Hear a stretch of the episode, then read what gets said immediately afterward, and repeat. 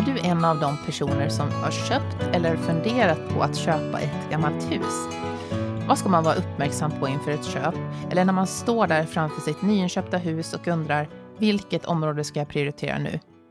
Dagens avsnitt är ett kortare avsnitt där vi maximerat ämnen som uppvärmning, tak, isolering, grund och färg. Och för att svara på frågorna har jag en expert som faktiskt varit med hela två gånger i Inredningspodden tidigare. Han kan byggnadsvård, driver bland annat Landsbygdsdröm och Jag räddade ett ödehus. Välkommen till Inredningspodden Robert Danielsson. För tredje gången är det ju Robert Danielsson. Ja, tack så mycket. Jag tänkte så här, nu, nu kommer introduktion här. Jag tänkte skulle hålla lyssnarna lite på, liksom så här, på lite så här spänning. Vem är det? Vem är det som kommer den här gången? Ja. precis. Ehm, och idag sitter vi i en riktigt, riktigt gammal miljö. Ja, precis. Här är faktiskt en sen 1800-talsmiljö med spröjsade fönster och en kup i teglen. Vi sitter i en vacker veranda. Jättefint. Och många som har lyssnat på dig har ju blivit inspirerade och köpt det där gamla huset som man har liksom känt att under den här coronapandemin så har man ju känt att vi, man måste komma ut från stan. Man måste hitta ett boende som, som kan vara en tillflyktsort nästan. Ja, det har blivit det. Och det, det är jätteintressant att se den här, det här händelseförloppet som sker och intresset som kommer i spåren av det. Har du märkt det? För du driver ju Landsbygdsdröm, en av grundarna. Mm, stämmer. Och du, du jobbar ju med ödehusrörelsen. Mm, nästan 25 000 medlemmar den här gången. Ja, Förra gången när vi träffades hade vi 21 000. Och det är fortfarande alltså, det är en lavinartad ökning och ett stort intresse. Massor med inlägg och massor med inspiration varje dag. Ja. Helt fantastiskt. Och jag tänkte det här är ett litet kortare avsnitt för att vi är ju många som, som antingen vill köpa det där gamla huset eller som också har köpt och känner att hjälp, jag har blivit med ett gammalt hus. Jag har blivit med hus, ja. vad gör jag? Ja, vad gör jag? Och jag tänkte bara skulle ta några av de här viktigaste punkterna. Det är vinter och man kanske står där med sitt gamla hus och man ser att vi har inte ens uppvärmning så att det funkar att vara här under vintern. Mm. Hur, hur, vad är ditt första tips till den som står i den här situationen? Jag är ju en, av, en bland dem. Eh, det första är att man ska bo in sig i ett mindre utrymme. Eh, det kanske inte är hela huset som man kan hålla uppvärmt. Och då används de andra rummen som någon slags isoleringscell eh, som man kanske måste passera igenom. Men det kanske är så att man kan bara ha bra temperatur i ett rum. Fokusera på det rummet som ni använder mest, närmast köket kanske. Mm. Och de andra får stå ouppvärmda helt enkelt? Ja, och det är så man har gjort historiskt också, att man har valt att kallställa vissa, vissa utrymmen. Och till slut så kanske man bara har ett rum och ett kök som man bor i och det, det är oftast runt värmekällan mm. som, som, som, man brukar eh, placera sig närmast. Mm. Jag, jag, tänker på det, om man har många värmekällor i form av kakelugnar eller eh, kaminer eller öppna spisar, alltså eldstäder. Kan man hålla på att elda, alltså om jag säger ja, men nu vill vi vara i ett till rum, kan man hålla på och börja punktelda kraftigt i de rummen? Eller finns det en viss risk med det? Eh, det finns alltid en risk, framförallt eh, att, att man kanske sprängeldar. Man, man måste nästan alltid börja försiktigt för att få ut fukten som samlas under hösten i en skorsten. Kakelugnar har ju ett lerbruk också som kanske måste torka ut. Ehm, Alltid bra när man köpt ett hus att provtrycka eldstäderna innan om det inte är gjort redan när man har köpt det här. Men en god regel är att du, du kan tänka nästan huset som en termos. Att det tar en liten stund innan termosen blir varm. Och det är även så med väggarna att till slut så håller väggarna så mycket värme att huset blir bra. Men normalt sett så tar det ett par dagar innan den massan i väggarna har fått upp tillräcklig temperatur vilket gör att rummen känns kalla under en period. Men gamla trähus de, de har en bra förmåga att hålla värme när man väl kommit upp i temperatur. Mm, kul liknelse där mm. med en termos. Sen finns det ju en annan sak också som är känt sedan, sedan historisk tid och det används tjocka textilier på de ställena där du har kallras. Alltså dörröppningar, fönsteröppningar, använd draperier, alltså tjocka filtar. Eh, så kan du alltså öka alltså prestandan i rummen väldigt snabbt. Och likaså mot de rummen som är kallställda, att häng en filt framför den dörren där du, som du har kallställt så har du ökat isoleringen. Just det, det är därför man ser att det är väldigt mycket draperier i gamla hus. Ja, exakt. Men hur är det med, med komplettering då? För man har kanske har, står och tittar på eller begrepp att köpa det där jättefina huset eller torpet och så ser man att ah, det finns bara en öppen spis och det finns eh, en kamin men det finns, inga, finns ingen elvärme. Mm. Eller någon annan typ av värmekälla. Vad, vad, tycker du? Hur ska man tänka kring att göra tilläggen? Det, det kräver en hel del förberedande eh, tankebana. Framförallt också hur, hur eh, beroende du ska vara av egen insats. Eh, har, har du vedeldning så kräver det att du finns på plats. Helst så ska en öppen spis där förlorar du faktiskt mer värme än vad du tillför. Du har bara lite strålningsvärme så att en öppen spis är nästan alltid ett minus. Eh, men till exempel så finns det ju eh, oljeburna element som håller värmen ganska bra även om de drar ström. Eh, sen finns det ju även luftvärmepumpar. Eh, de håller ju väldigt bra energieffektivitet men du har bara ett utblås vilket kommer innebära att just det, varm, just det rummet är varmt men värmen sprider sig lite långsamt vilket innebär att du kanske kommer ha kallt i de andra. Mm. Sen är det förstås det här med elberoende. Det är faktiskt någonting vi kanske måste fundera lite grann på. Är det ett säkert kort i framtiden? Mm. Framförallt när många myndigheter eh, och inte minst Svenska kraftnät har, har, har eh, ja, de har förvarnat om att, att strömmen kanske inte räcker till inom de närmaste åren, att vi kommer ha perioder med elbrist. Mm. Då kanske det är andra uppvärmningsformer som är säkrare. Mm. Eh, har man vedeldning så kan man ju tänka sig att man skapar ackumulatortankar knutna till ved, eh, mm. eldstaden. Men den är också beroende av en cirkulationspump. Mm. Så då kanske man ska tänka sig om vi inte har el kan man driva den här cirkulationspumpen på ett annat sätt. För annars så, så blir den överhettad, den här eh, den, den vattenmängd som står närmast vedspis. Mm. Jag undrar då, hur har du tänkt kring uppvärmning i ditt, på ditt eget torp? Mm. Uh, den är ju egentligen tänkt enbart som, som, som uh, bostad.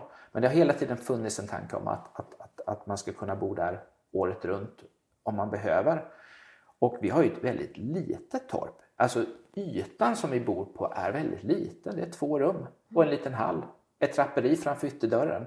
Eh, och sen har vi då en kakelugn och sen har vi en järnspis som vi kan laga mat på.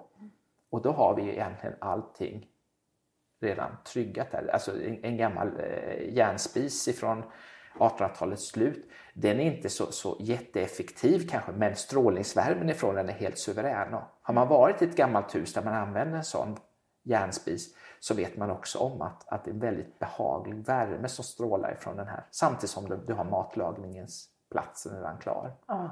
Och står man där och har köpt ett hus utan naturliga värmekällor om man säger så då, är det någonting som du vill tipsa om där? Att hur ska man tänka? Men vi har varken, vi har ingenting där. Man har tagit bort dem för det har man mm. kanske, de kan ha försvunnit genom åren. Precis. Eh, normalt sett göra, göra enkla eh, installationer. Jag har, har, ett sätt, för när jag kommer dit och det inte hänt så är ju alla eldstäder kalla och så vidare. Det är, jag har ett litet sms, eh, en liten sms-styrning till två stycken oljefyllda element. Jag sätter på dem kanske två dagar innan jag kommer ut och då har liksom värmen hunnit etablera sig. Så när jag kommer dit så är den 16-18 grader. Och så ah, börjar man på elda och så är, det liksom, så är man igång. Va? Ja. Så har man inte den här uppstarten.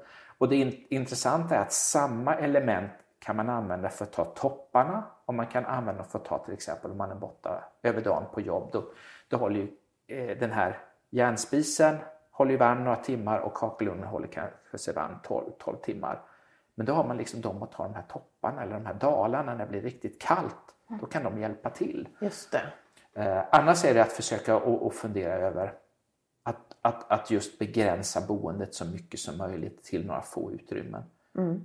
Eh, klä på sig extra sockad, små tossor på fötterna och varma ylletröjor. Han har en fin eh, stickad ylletröja idag på yes. sig. Eh, och, mm. och, det är just det att vi kanske måste klä på oss också. Mm. Just det. Eh, en annan sak som är mångas oro när man har köpt eller ska köpa ett, ett hus och som kan bli en dyr affär har jag ju själv erfarit, är ju taket. Ja. Hur ska man tänka kring det när man står där och funderar? Oftast är det bra att ha, ha en besiktning gjord av takets skick. Också att fundera på så att säga, vad är det som är akut och vad är det som kan vänta.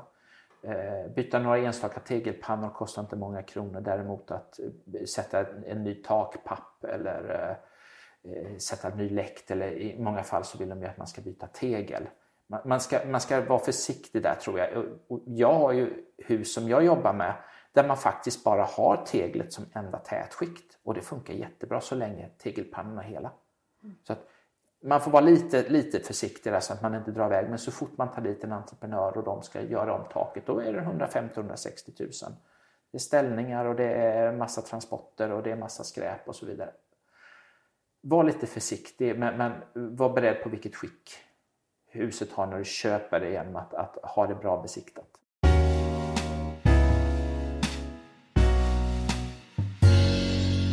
I dessa coronatider kan avsnitt behöva ändras med kort varsel på grund av sjukdomar.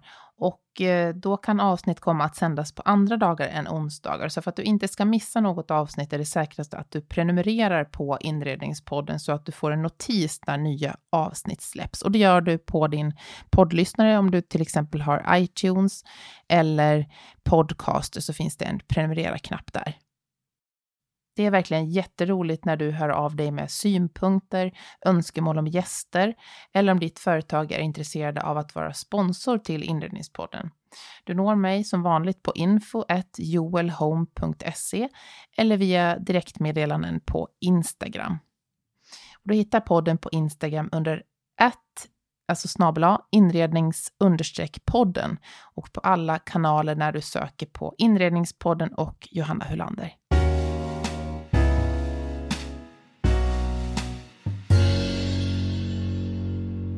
Är det några material som du tycker att har man ett tak av de här materialen så ska man vara, fundera väldigt mycket kring om man ska byta till något annat?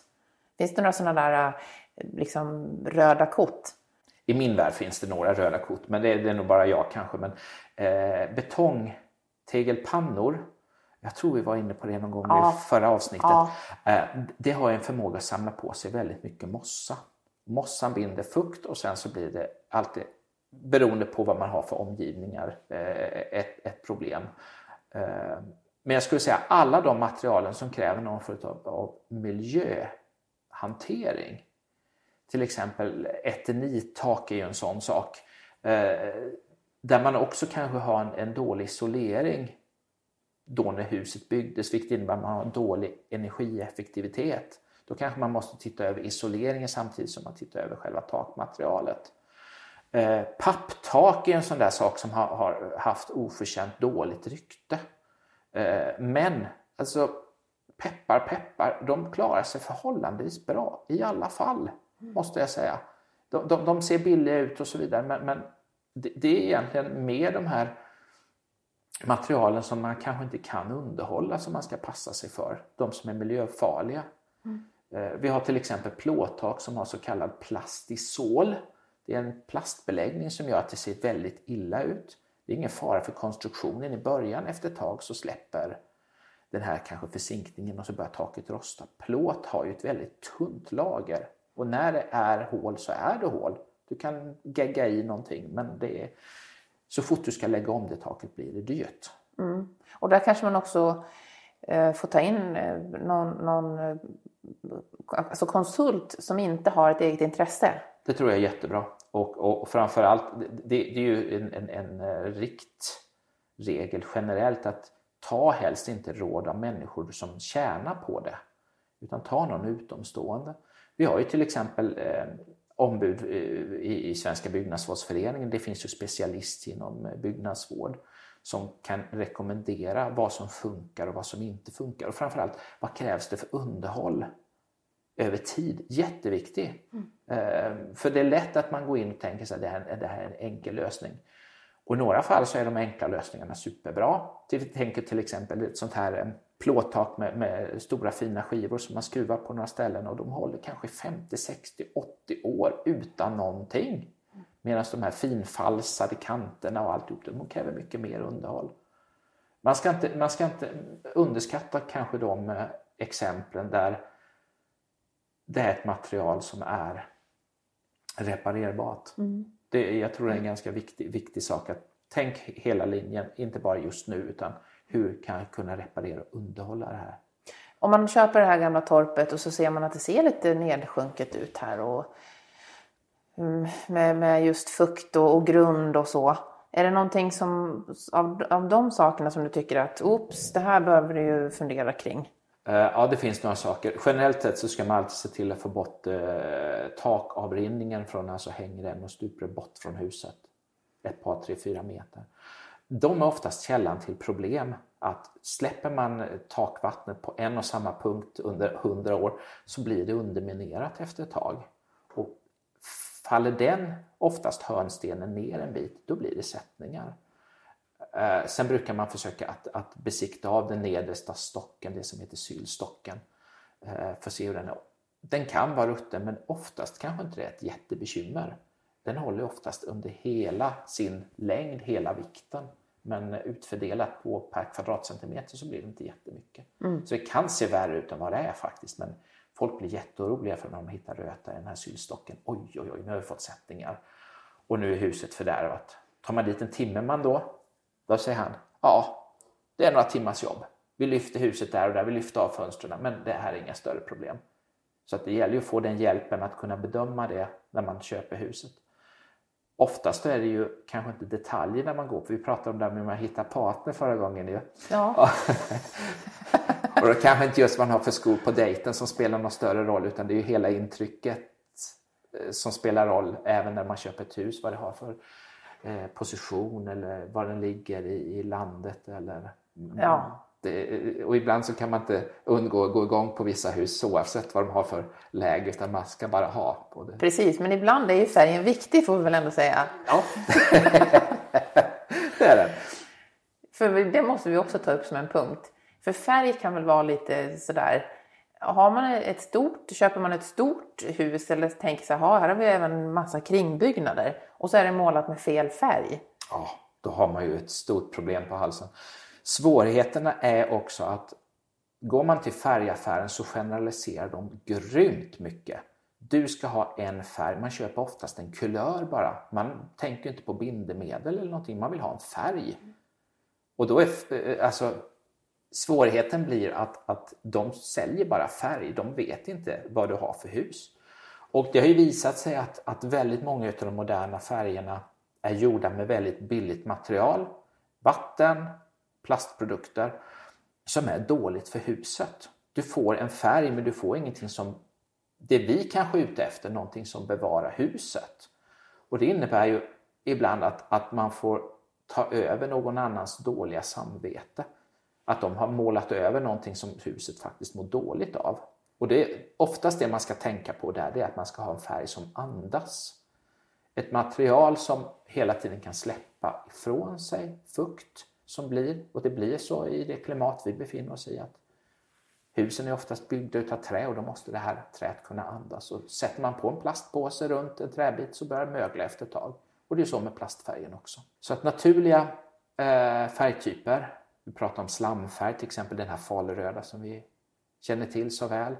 Eh, vi har ju linoljefärg där linoljan impregnerar träet och där man ofta har naturliga pigment. Det är bra, bra färgsorter utomhus.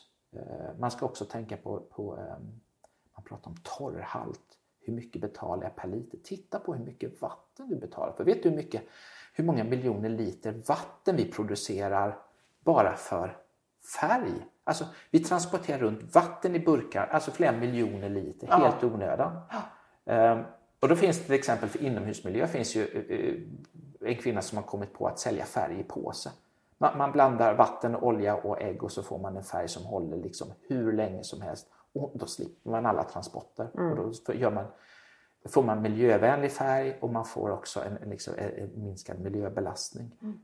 Och det är inte så lång torktid som många tror. Att det blir, blir bara lite mer jobb. Men att det, torktiden blir inte så mycket längre faktiskt. Nej, det blir det inte. Och jag tycker inte det är någonting man ska vara rädd för. Att, att, eh, det finns en annan sak jag tycker snarare man ska vara rädd för och som ingen egentligen reflekterar över. Och det är att i ett nymålat rum, till exempel, att du har ju barn, mm. Så använder man till exempel en akrylatfärg så allt under 1% behöver man inte redovisa. Vilket innebär att vi har massor med ingredienser som inte kommer upp i 1% men det, mm. vi vet inte hur de påverkar hälsan. Men det lilla vet vi att Kemikalieinspektionen de rekommenderar ju att man inte ska bo i det här rummet man har målat på flera veckor. Mm. För att det är alltså mikropartiklar som den här färgen släpper ifrån sig som alltså är hälsofarliga. Och det är ingen som tänker riktigt på det, att den här, det här under 1 procent. Mm. Och jag känner ju yrkesmålare som, som har berättat för mig att när de målar mycket makulatfärg så måste man gå ofta på toaletten för det är vätskedrivande. Ja, Vad oj. i färgen gör att kroppen blir vätskedrivande? Ja, och där ska vi sova. Där ska vi sova. Ja. Så att miljövänliga färger tror jag, och färgbranschen är bland de smutsigaste som finns och de använder ju allt möjligt. Eh, jag skulle måla om ett kök en gång och jag skulle ha en, en, en alkydfärg som man hade på 1950-talet. Och den innehåller ett, ett, lösningsmedel och jag var tvungen att gå tillbaks till affären. Har ni fiskrens i den här färgen? Nej, nej, nej, det har vi inte. Nej, men det luktar ju sill så det står härligt om det. Jo, men då hade man ju det. Jaha. Man hade fiskolja i eh, den här alkylfärgen. Vilket innebär att jag fortsatte ju måla med det här men det, det luktade ju rutten fisk alltså ett par veckor efteråt. så, okay. så ta färger som ni vet vad den innehåller. Det är ett jättebra tips. Och som går att underhålla som andas. Ja, jättebra. Vi har gått igenom uppvärmning, vi har gått igenom taket, vi har gått igenom grunden, isolering och färg. Nu har du som lyssnar fått ett riktigt bra grundkit för att, eh, av punkter att gå igenom tycker jag. Tusen tack Robert! Ja, tack själv! Kul för tredje gången ja, ses! tredje gången gillt du vet. Ja, det är det. Ingen fjärde gång. Nej, jo, det, kanske, det, det, kanske. det blir nästa tema. Ja.